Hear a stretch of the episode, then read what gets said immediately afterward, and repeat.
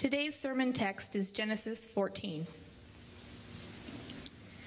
In the days of Amraphel, king of Shinar, Arioch, king of Elasar, Chedorlaomer, king of Elam, and Tidal, king of Goiim, these kings made war with Bera, king of Sodom, Birsha, king of Gomorrah, Shinab, king of Admah, Shemeber, king of Zeboim, and the king of Bela, that is Zoar. And all these joined forces in the valley of Siddim, that is the Salt Sea. Twelve years they had served Chedorlaomer, but in the thirteenth year they rebelled. In the fourteenth year, Chedorlaomer and the kings who were with him came and defeated the Rephaim in Ashteroth Karnaim, and the Zuzim in Ham, the Emim in Shavai Kirithaim, and the Horites in their hill country of Seir as far as El Paran on the border of the wilderness. Then they turned back and came to En Mishpat, that is Kadesh, and defeated all the country of the Amalekites and also the Amorites who were dwelling in Hazazon Tamar. Then the king of Sodom, the king of Gomorrah, the king of Admah, the king of Zeboim, and the king of Bela, that is Zoar, went out, and they joined battle in the valley of Siddim with Chedorlaomer, king of Elam, Tidal, king of Goam, Amraphel, king of Shinar, and Arioch, king of Elasar, four kings against five. Now the valley of Siddim was full of bitumen pits, and as the kings of Sodom and Gomorrah fled, some fell into them, and the rest fled till the hill country. So the enemy took all the possessions of Sodom and Gomorrah and all their provisions and went their way. They also took Lot, the son of Abram's brother, who was dwelling in Sodom, and his possessions and went their way. Then one who had escaped came and told Abram the Hebrew, who was living by the oaks of Mamre the Amorite, brother of Eshcol and of Aner. These were allies of Abram. When Abram heard that his kinsman had been taken captive, he led forth his trained men, born in his house, 318 of them, and went in pursuit as far as Dan. And he divided his forces against them by night, he and his servants, and defeated them, and pursued them to Hobah, north of Damascus. Then he brought back all the possessions, and also brought back his kinsman Lot with his possessions, and the women and the people. After his return from the defeat of Chedorlaomer and the kings who were with him, the king of Sodom went out to meet him at the valley of Shaveh, that is, the king's valley. And Melchizedek, king of Salem, brought out bread and wine. He was priest of God Most High. And he blessed him and said, Abram, or blessed be Abram, by God Most High, possessor of heaven and earth. And blessed be God Most High, who has delivered your enemies into your hand. And Abram gave him a tenth of everything. And the king of Sodom said to Abram, Give me the persons, but take the goods for yourself.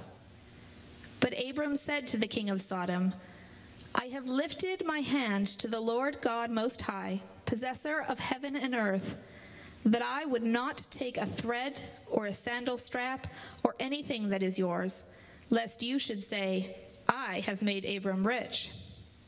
I will take nothing but what the young men have eaten, and the share of the men who went with me.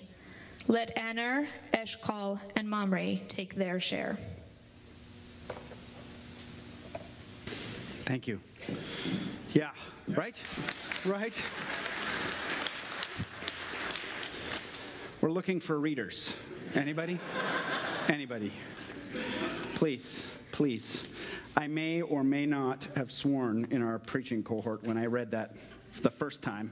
That word siddim is very, very tricky, let me tell you. Thank you, Sherry. That was fantastic. Um, good morning. So glad you're here. Um, so, something you should know about me is I used to love math. Um, I know that's a bit weird. Uh, but grade 11 and 12 were fantastic math years for me. Um, for whatever reason, I understood it really well. Um, to the point where I gained some very bad habits along the way, in that I didn't study and I did well. Uh, I didn't ever do my homework unless it was going to be marked, and I still did really well on tests. Like really well being that I like I got the top provincial mark in BC um, for grade 12, which was pretty pretty fantastic, right?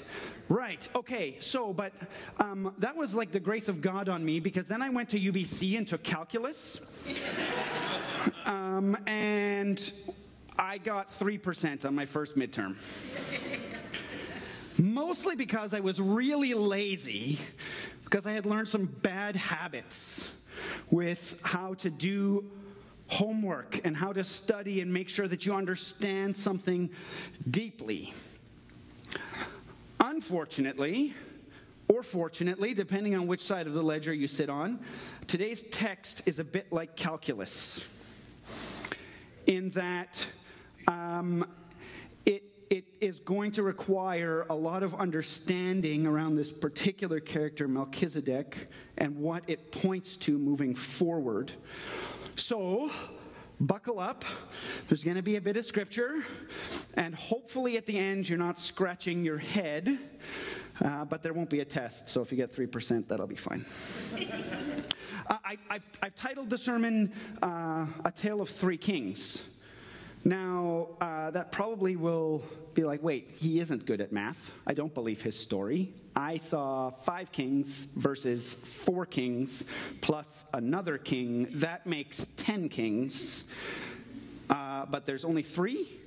And I'm going to say, no, no, no, there's five kings, and there's four kings, and then there's one king, and then there's a king of kings, which this all points to. So there's actually 11 kings.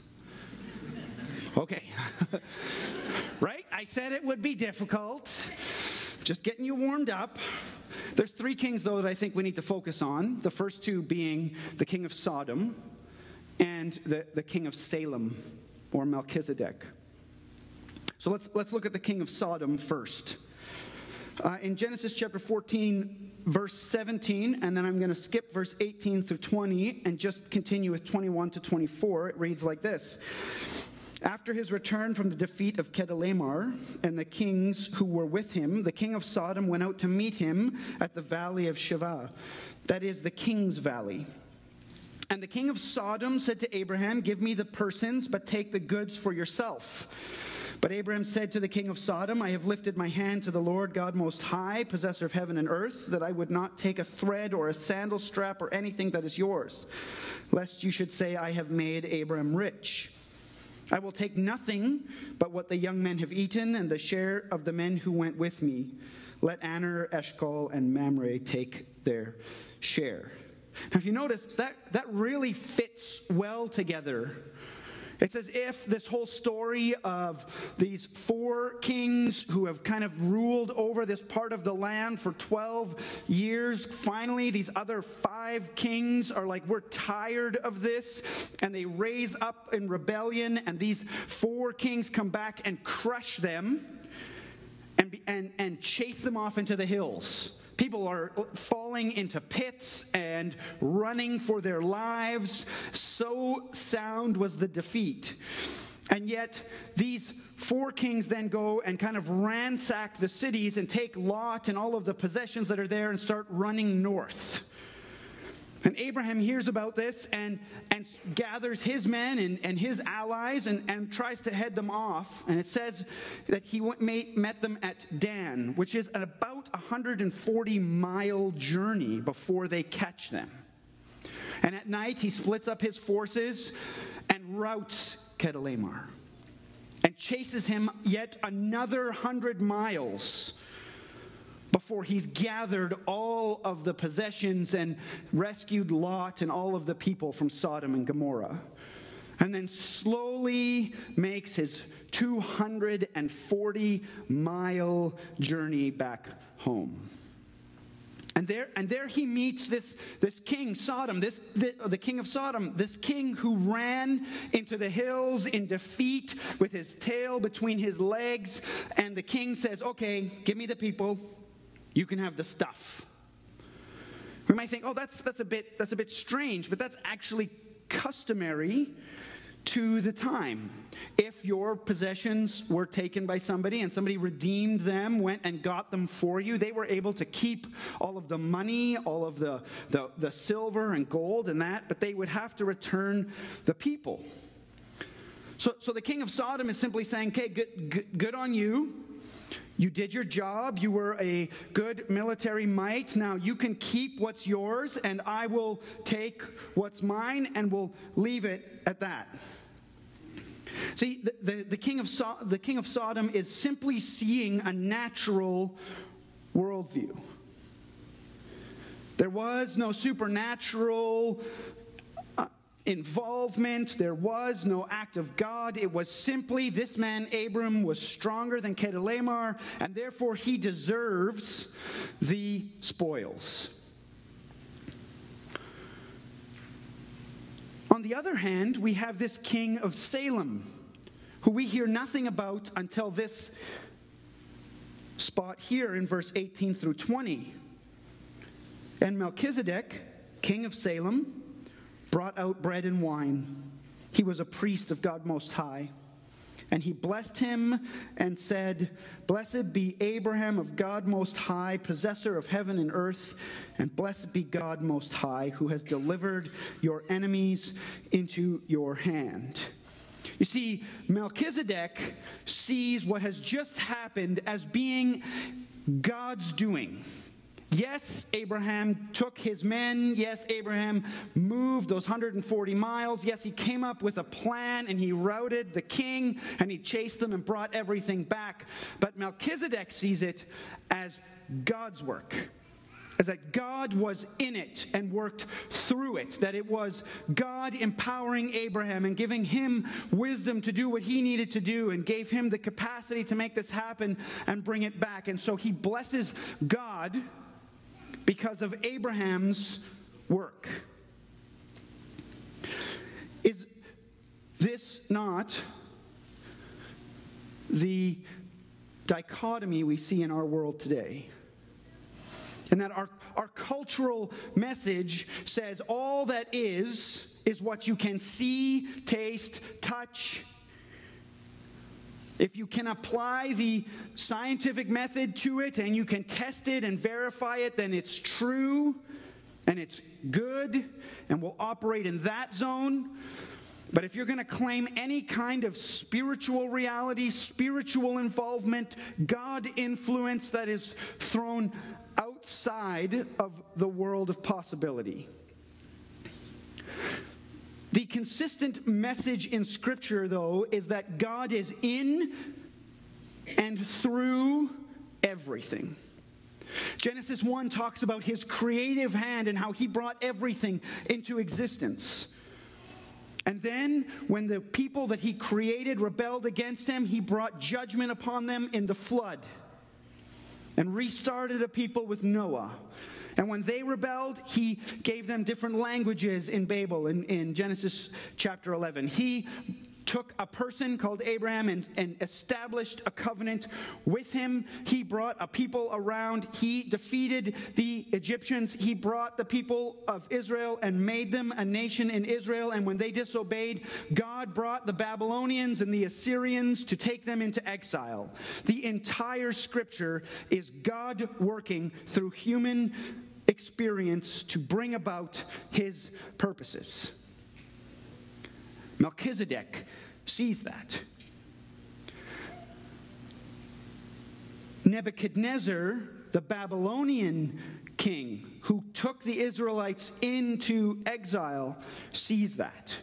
See, there was a point where Nebuchadnezzar stood on top of, on top of his palace and looked out over everything he said and said, There is no one greater in all of the world than I am. And God said, Really? I'm going to make you eat the grass. And this is what Nebuchadnezzar writes after he's had a run in with God. In Daniel chapter 4, 34 and 35. At the end of the days, I, Nebuchadnezzar, lifted my eyes to heaven, and my reason returned to me. And I blessed the Most High and praised and honored him who lives forever.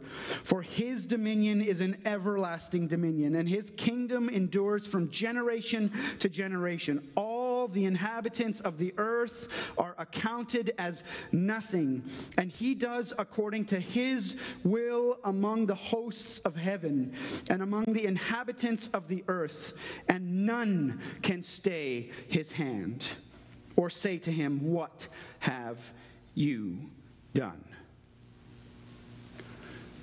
Melchizedek, the king of Salem, understood that. And so when he saw Abraham come back in victory, he saw God's hand of blessing upon Abram, not Abraham's strength and wisdom and military prowess. David Platt used to be the president of the International Missions Board. And uh, in 2016, he gave an address and where he, he, he kind of brought some, some reports from what they've been doing in some sensitive areas. And, and one of the missionaries was in southeastern uh, Asia and they were, they were reaching out to an unreached people group that they had to learn the language and, and figure out the customs and the culture. And so, as they had been doing that hard work, they started to share Jesus with them. And slowly but surely, people started to give up their idols and bring them to these missionaries so that they could then follow Jesus instead of these idols. And they were praising God for it. And, and, one day, all of a sudden, one person came back and said, I'd like my idol back. Oh, that's, that's a bit strange. Uh, okay. And then another, and another.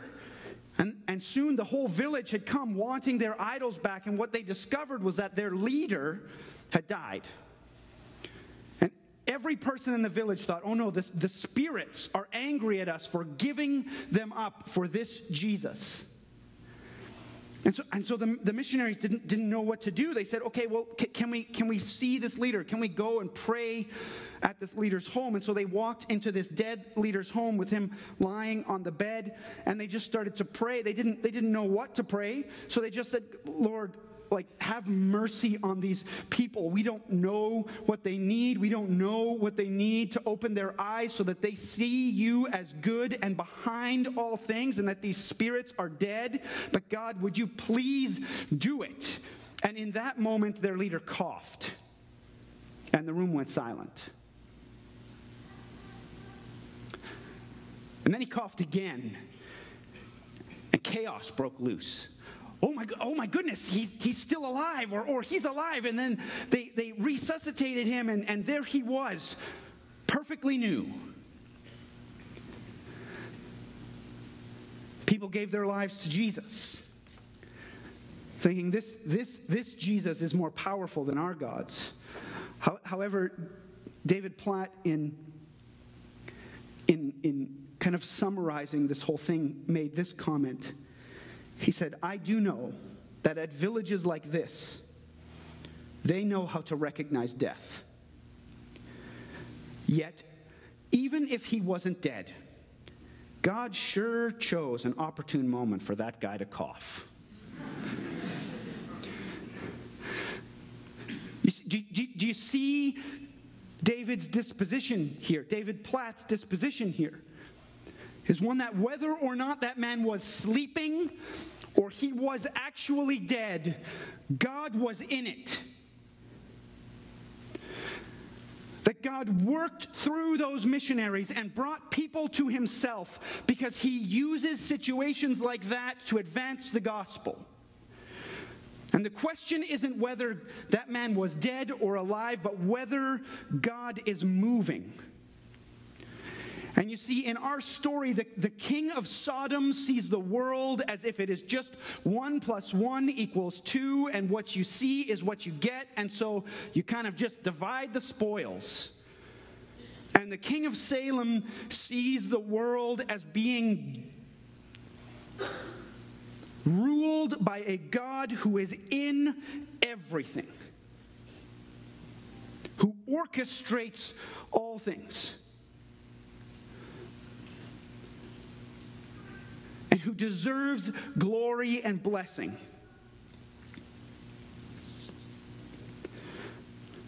And this king of Salem is a really interesting man. His name, Melchizedek, means king of righteousness in Hebrew. And Salem means peace. So he is king of righteousness, the king of peace. And he is both a priest of God Most High and a king of Salem. And this would have caused a lot of angst for the Jewish people of the day as they read this. To us, we're just like, okay, that's fine, that's good, move on. I, you know, whatever. Let's just continue on with Abram's story. We know what's coming. He's going to sacrifice Isaac or try to, and all that. But as, a, as an ancient Jew, when you would have read this, you would have been like, I, I'm sorry, I don't, this doesn't make sense to me. I have questions here. One of the things that the law, Deuteronomy chapter 17, asks for new kings to do is to rewrite or write out the whole books of the law. So Genesis, Exodus, Leviticus, Numbers, and Deuteronomy. So they would commission the rewriting of the Pentateuch. And it was for the sole purpose for their study, so that as they led the people, they could daily read the law of God and understand what was required of them, and then lead accordingly. And King David did this. He was a man after God's own heart. And he had this scroll written and he was going through it. And he came to this passage and he had some questions. Namely, he would have said, Well, how is it that Melchizedek can be king and priest? That doesn't make sense. Because I read in Leviticus that priests can only be of the line of Aaron, from the tribe of Levi. And there's this whole section dedicated to who and what and how you could be a priest. And I know that you can't be a king unless you're from the line of Judah, because that's where I'm from. And kings are only going to come from my line, because that was the promise of God to me. So, how is it that a a man from Judah could also be a Levite. That doesn't make sense. How is it that you could be a priest representing the people to God and be a king ruling for God over the people? Second, though, he would have asked, How can Melchizedek be greater than Abram? Now, to us, it might not be so evident, but it's very clear that the, the, the writer is looking to establish a, a hierarchy.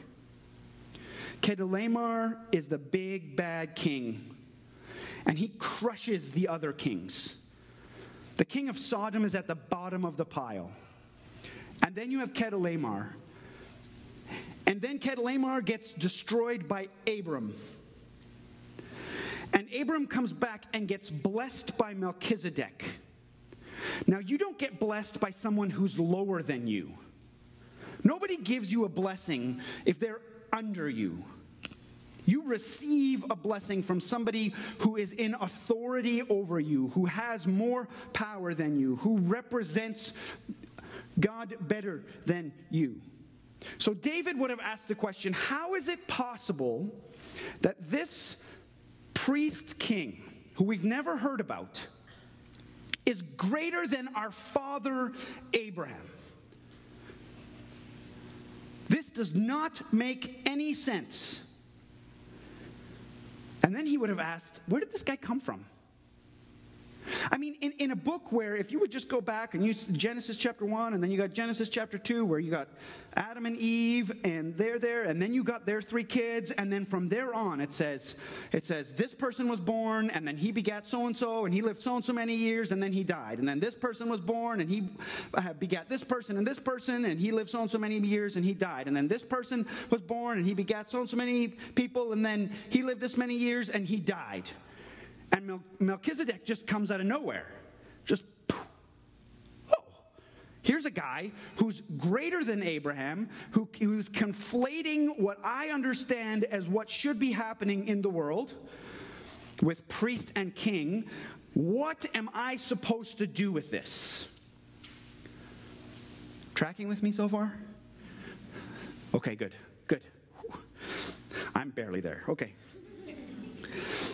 So, David, in reflecting about this, um, he, he writes Psalm 110 when he's thinking about this man, Melchizedek, and this priest king.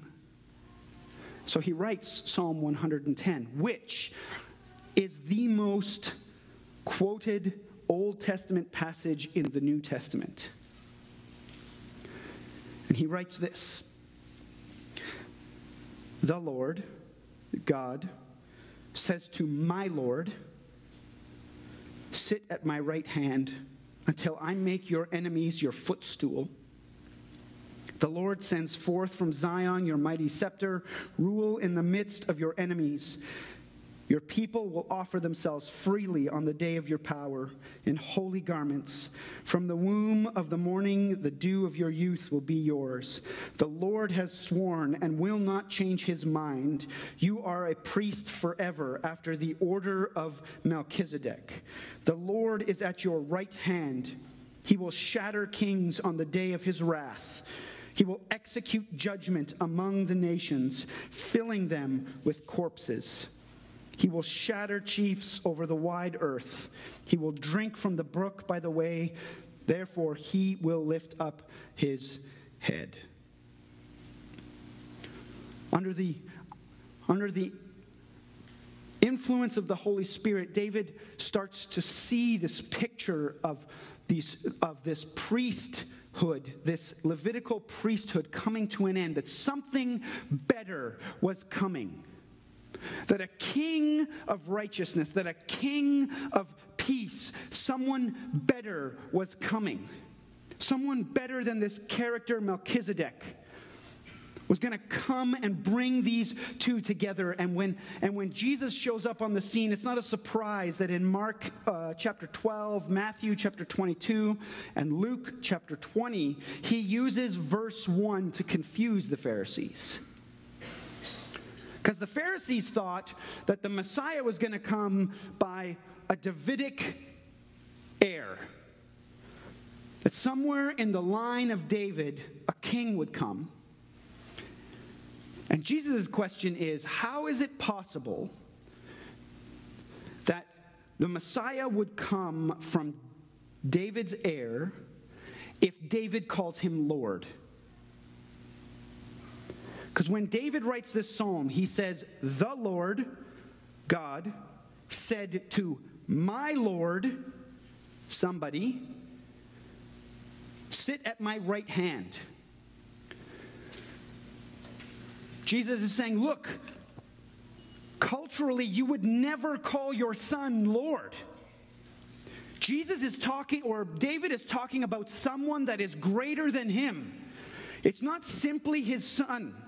It's not simply somebody in his line, it is something greater than just lineage. And Jesus spends his life showing how it is that he fulfills not only that lineage, but also the greater portion of that. I am, he says, equating himself with God. His miracles show his, his dominion over the things of this world. His sinlessness shows his holiness like God is holy. His death and burial show his submission to God under any circumstance. And his resurrection puts an exclamation point on the fulfillment of this passage. Jesus, in his life, says, I am that Lord.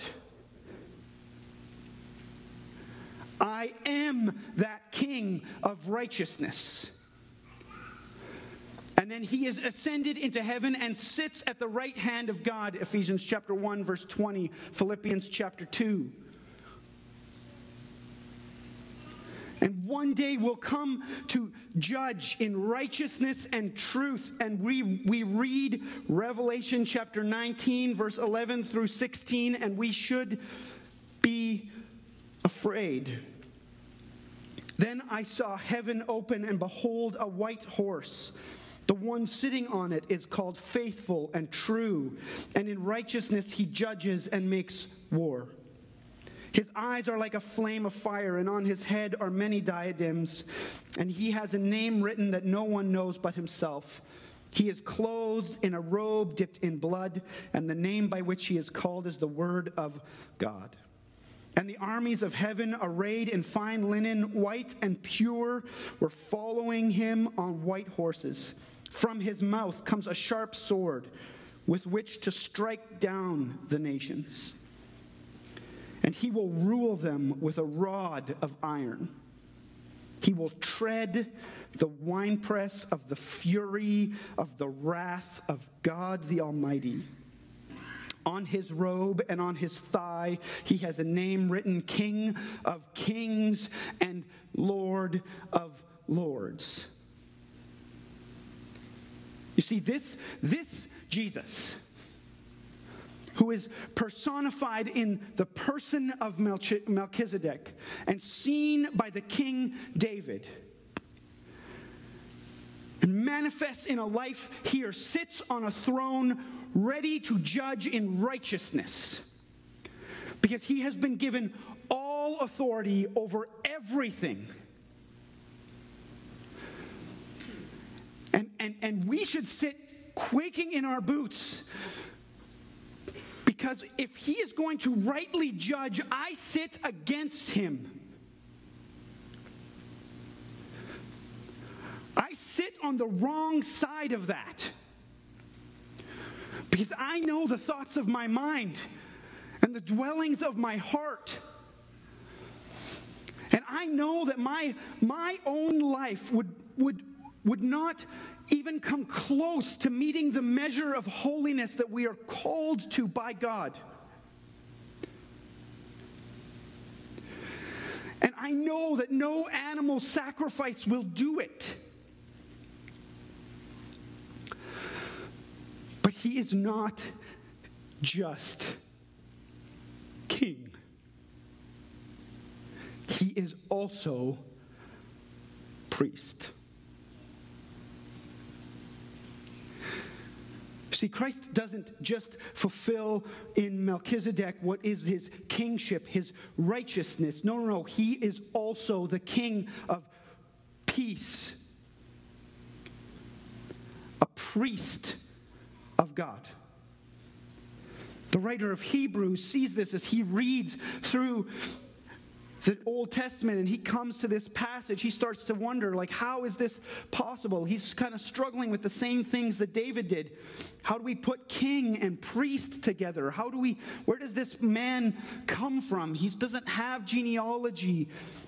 What, what, and he's wrestling with the same questions. And then, and then he, he, it clicks. And he writes this in Hebrews 7 22 to 27. After I've considered all of these things, this makes Jesus the guarantor of a better covenant. The former priests were many in number because they were prevented by death from continuing in service. But he holds his priesthood, permanently because he continues forever. Consequently, he is able to save the uttermost, those who draw near to God through him, since he always lives to make intercession for them.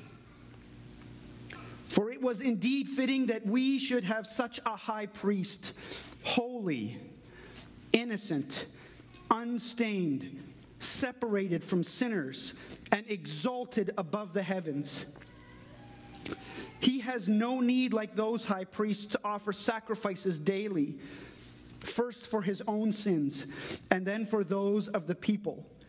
Since he did this once for all when he offered up himself. You see, the King of Kings, the Lord of Lords, the author of creation, the sustainer of the universe, the one who is in all things and through all things, gave himself up so that he could be the sacrifice for us and stand in front of God and plead for our holiness. That he could be both king and advocate that he could be king and priest over us. And as priest, he goes to God and says, You are a mighty God, but you are slow to anger and abounding in steadfast love. I have paid for this with my own blood. And I am sufficient we stand in the light of that grace. We stand in the, in the glory of that sacrifice once for all, that Christ stands right now, pleading for God, interceding on our behalf for the sins that we committed this morning as we came here to church that we will commit moving forward into this week. He paid for it, it's sufficient. He stands before the throne of grace saying, These are my sheep. They are holy. I have paid for them. He is the King of righteousness, and He is the King of peace. See, but, but when we run into a king like this, that, that requires change. That requires something, something of me. See, it took Abraham three chapters or a whole lot of life to kind of figure it out, right? Like in Genesis chapter 12, he sees a famine. He's like, God's not going to provide. I don't even know if God's in this. Yeah, I heard something from God, but I'm just not sure. I look around and it's dry as a desert here. I'm going down to Egypt. And that didn't turn out so well. So he learned something. And in Genesis chapter 13, he stands on a hill with his nephew Lot and he says, Okay, Lot, which way are you going? I'm going to trust that whatever God gives me, he will prosper me. So Lot chooses what seems better, and Abraham, in faith, goes that way.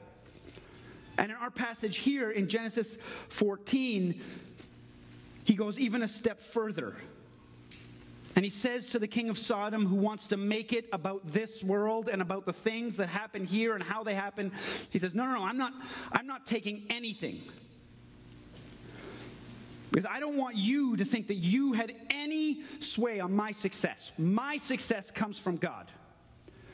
Yeah, I, I went 240 miles, and that cost me, and I probably lost some men along the way. And it took a ton of time for me to do that. And I came back, and here's all your stuff, because here's what I want you to know God rules my life. God blesses me. God supplies for me. It was not you, it was God. We also have a God who has supplied everything that we need. This king came for us so that we can stand rightly before God and have an eternity of relationship with him. My life needs to act as a signpost to Him. My life needs to look like it just points somewhere else. It's not about me. Abraham got that. He's like, no, no, no, Sodom, uh, king of Sodom, this isn't about me. This is about God who did this.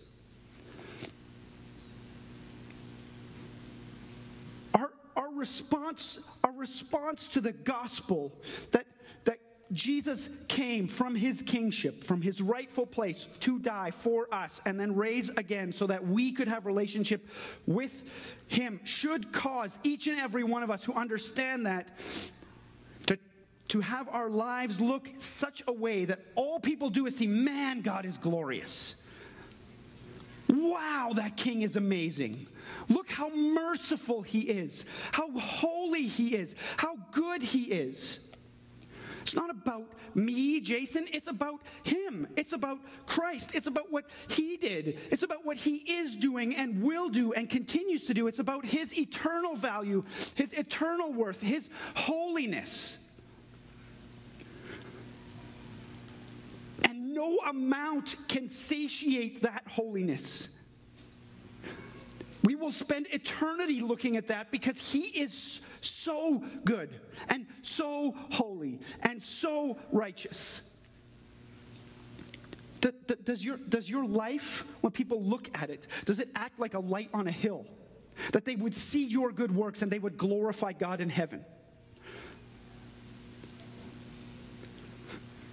I, I, I think when we understand what God has done for us, that is a necessary response that our lives would look like signposts that say, He did it, He did it all. It wasn't me, I didn't do it. I don't need any accolades. They should go to God, not because I'm self deprecating, but because He is so good. And then from that, our, our lives should be so defined by the generosity that God poured out on us. See, Abraham got that. He, com- he comes back to a king who was not in the battle, but who represents God as a priest. And he says, Here's 10% of everything. And I'm giving everything else back. But God, here's 10% of everything. It cost me greatly to get this stuff back, but you have it.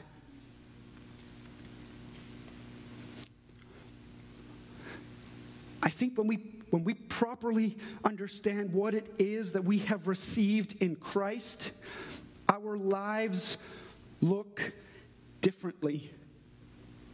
And our hands open, and we ask God not what is for me, but what can I do for you? Out of all the things that you've given me, the talents that you've given me, the capacity, the wisdom, the discernment, the energy, the, the, the, financial wealth, the, the influence in my community, what is it, God, that you want me to do with the talents that you have given me? Because when I look at the cross, when I look at what you could have done and what you did do, I know that everything I have is yours. Everything. So, Lord Jesus, use me Use me to bring glory to your name and to, to show people what it means to follow a God that is so merciful, so gracious. Is that you? Oh, I, I pray it is. Let's pray.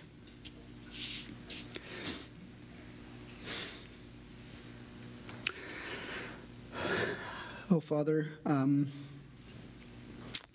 I'm so grateful that we have Christ who's standing there interceding on our behalf. That you've given us a picture of this, of this priest king in Genesis to show a glimpse of Jesus. That even from the very beginning, pointing to a point of redemption for me